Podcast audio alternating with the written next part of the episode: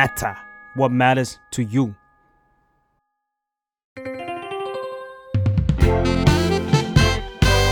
What's up Nothing much ได้สับจากข่าวสวัสดีค่ะ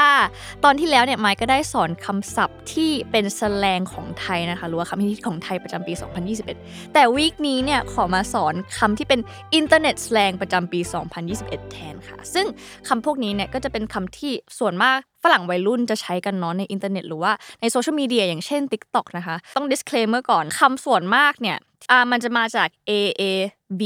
E นะคะซึ่งมันมาจากAfrican American Vernacular English นะคะหรือว่าเป็นคำศัพท์ที่อ่าคนดำเขาอาจจะพูดกันมาอยู่แล้วแต่ว่ามันถูกนำมาใช้เพิ่มขึ้นมาพูดถึงบ่อยขึ้นในแบบโซเชียลมีเดียในช่วงยุคหลังๆนี้นะคะบอกเลยว่ามีเยอะมากเพราะฉะนั้นเรามาเริ่มกันเลยดีกว่าคำแรกเนี่ยมันจะมีคำนี้ใน อี พี ที่แล้วด้วยซึ่งก็คือคำว่า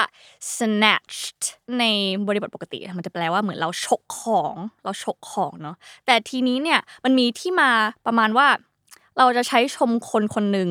ที่เขาเนี่ยตอนแรกเขาอาจจะยังแบบดูธรรมดาธรรมดาปกติอาจจะแบบใส่พวกแบบเหล็กดัดฟันใส่แว่นแต่อยู่พอปีผ่านไปเขาสวยขึ้นแล้วเขาก็เลยใช้คำนี้ว่าคำว่า snatch เนี่ยเหมือน snatchคนเก่าออกไปจนแบบกลายเป็นเป๊ะปังแบบตอนนี้ซึ่งมันจะมีใช้ได้ตอนที่พูดถึงคนแบบนี้หรือว่าพูดถึงคนที่แบบ fabulous สุดๆหรือว่าแบบปังโป๊ะสวยเลิศอะไรอย่างงี้นะคะอย่างเช่น oh my god the glow up you look so snatched อะไรอย่างงี้นะคะซึ่งไอ้คำว่า glow up เนี่ยค่ะมันก็เหมือนเป็นการอ่าการพัฒนาหน้าตานะคะแบบว่าโอ๊ยดูแบบดีขึ้นสวยเป๊ะปังหรือว่าอาจจะชมคนอื่นได้ชมแบบสิ่งของชมสไตล์ของคนคนนั้นได้อย่างเช่น oh my god your dress is snatched อะไรอย่างงี้นะคะ your shoes are snatched คำต่อไปคำว่า slay คือความจริงเนี่ยคำนี้มันอาจจะอยู่มานานแล้วแต่คนก็อาจจะยังพอพูดอยู่บ้างคำว่า slay เนี่ยความจริงแล้วมันเหมือนมาเพื่อฆ่าเนาะถ้าสมมติว่าเป็นแบบสแลงเนี่ยมันจะแปลว่าเหมือนแบบสวยจนฆ่าคนได้อะไรอย่างเงี้ยแบบสวยสยบนะคะสวยจัดเลยว่ะหรือว่าการแสดงของคนนี้คือเลิศปัง she slayed that performance อะไรอย่างงี้นะคะแบบการแสดงของเธอแบบปังมากจริงคำว่า wig w i g wig ที่แปลว่าเหมือนเป็นแบบวิกผมอะไรอย่างงี้นะคะคำนี้มันเหมือนเป็น expression อย่างนึงซึ่งเขาอธิบายว่าเหมือนคนเนี้ยมันปังมากจนแบบจนวิกหลุดอ่ะตะลึง her performance snatched my wig อะไรอย่างงี้หรือว่าแบบพูดคำเดียวเลย wig flex f l e x flex ที่แปลว่าเบ่งหรือว่าอวดนะคะว่าแบบเหนือกว่าคนอื่นคำว่า extra e x t r a extra คำนี้มาว่าคนน่าจะค่อนข้างพอเดาได้ซึ่งแปลว่าเยอะอะอยู่เยอะเกินไปแบบ you're so extra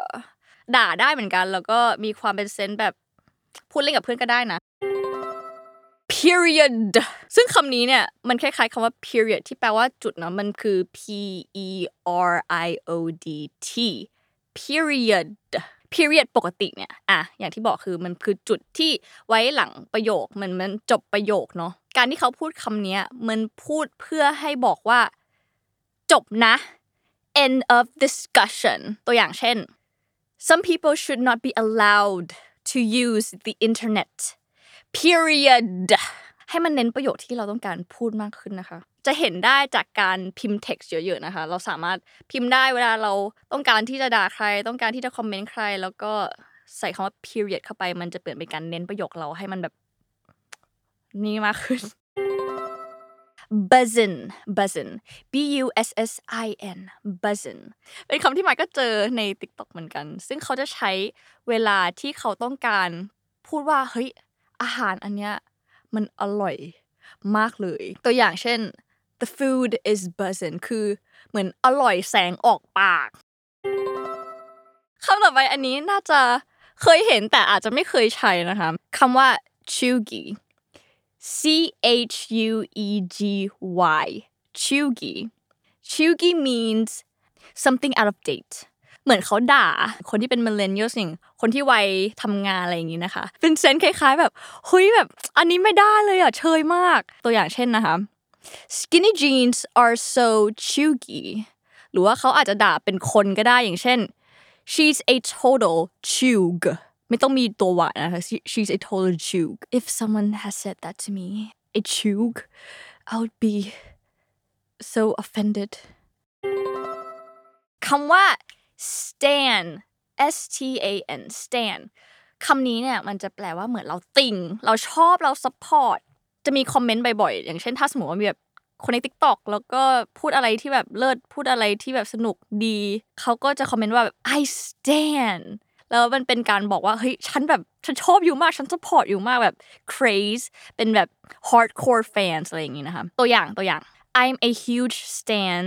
of Billie Eilishฉันเป็นแฟนฉันเป็นแฟนตัวยงเลยของเขาคำต่อไปคำว่า sus s u s sus มาจากคำว่า suspicious ที่แปลว่ามีพิรุธนะส่วนมากจะใช้เป็น text หรือว่าพิมพ์อย่างเช่นใครทำอะไรที่แบบมีพิรุธก็จะแบบ sus I think you're acting sus แบบเธอมีพิรุธนะอะไรอย่างงี้ซึ่งมันสามารถอ่าเป็น verb อีกแบบหนึ่งก็คือ he sussed me of taking his stuff vibe check vibe ที่แบบ v i b e นะคะ vibe แล้วก็ check คือคำนี้เนี่ยมันเหมือนเป็นการที่เราพูดว่าเราต้องการเช็คว่าเฮ้ยคนคนเนี้ยเขาโอเคไหมวะเขาเขาคูลปะซึ่งมันไม่จำเป็นต้องแบบเรื่องเสื้อผ้าหรืออะไรนะถึงขั้นแบบนิสัยด้วยอะไรอย่างงี้นะคะซึ่งเขาก็จะพูดประมาณว่าแบบ pass the vibe check อะไรอย่างงี้แบบว่าผ่าน vibe check นี้หรือเปล่าผ่านการแบบคัดกรองของเราหรือเปล่าคัดกรองความคูลคัดกรองความโอเคของคนคนนี้ตัวอย่างเช่นThat Karen yelled at the cashier. She clearly did not pass the vibe check. ซึ่งแปลว่าเหมือนแบบเออมนุษย์ป้าคนนั้น Karen แบบมนุษย์ป้านะคะมนุษย์ป้าคนนั้นตะคอกใส่แคชเชียร์นะคะซึ่งเรามองว่าคนนี้ไม่ผ่านเลยบูดมาก vibe ไม่ได้เลยอันสุดท้ายก็คือคำว่า cap กับ no cap นะคะ C A P cap ซึ่งคำนี้เนี่ยมันแปลง่ายๆเลยว่า lieโกหกนะคะกับ no cap ที่แปลว่าแบบไม่ได้โกหกซึ่งเขาจะพูดคำนี้เนี่ยต่อหลังประโยคส่วนมากนะอย่างเช่น I think you look good no cap ซึ่งมันจะต้องแบบเป็น capital ใหญ่ด้วยนะเพื่อให้บอกว่าเฮ้ยเธอดูดีมากเลยไม่ได้โกหกจริงๆ I promise to be a better person next year no cap ฉันสัญญาว่าฉันจะเป็นคนดีขึ้นไม่ได้โกหก The Prime Minister said that Thailand will be better soon no capเอาจริงมันมีหลายอันที่มายเพิ่งรู้เหมือนกันหรือว่ามีบางอันที่มายเองก็ใช้บ้างอยู่แล้วนะคะแสดงพวกเนี้ยมันก็มาไวไปไวระดับหนึ่งถ้าอยากจะเรียนรู้ศัพท์แสดงเพิ่มเติมเนี่ยมายแนะนำนะคะว่าอยากให้ลองเข้าไปศึกษาใน TikTok ลองเสพคอนเทนต์ของคนฝรั่งนะคะวัยรุ่นฝรั่งอะไรอย่างงี้ซึ่งจะได้คำศัพท์เยอะแยะมากมายแล้วก็อะไรที่มันเปิดหูเปิดตามากเลยรวยไม่เสียหายนะคะจะได้คุยกับเพื่อนต่างชาติคนต่างชาติรู้เรื่องนะคะสำหรับวันนี้เนี่ยก็ความจริงมันก็เป็นตอนสุดท้ายของปีนี้นะคะ Merry Christmas and Happy New Year and see you next year ขอให้ทุกคนมีความสุขนะคะโอเคบ๊ายบาย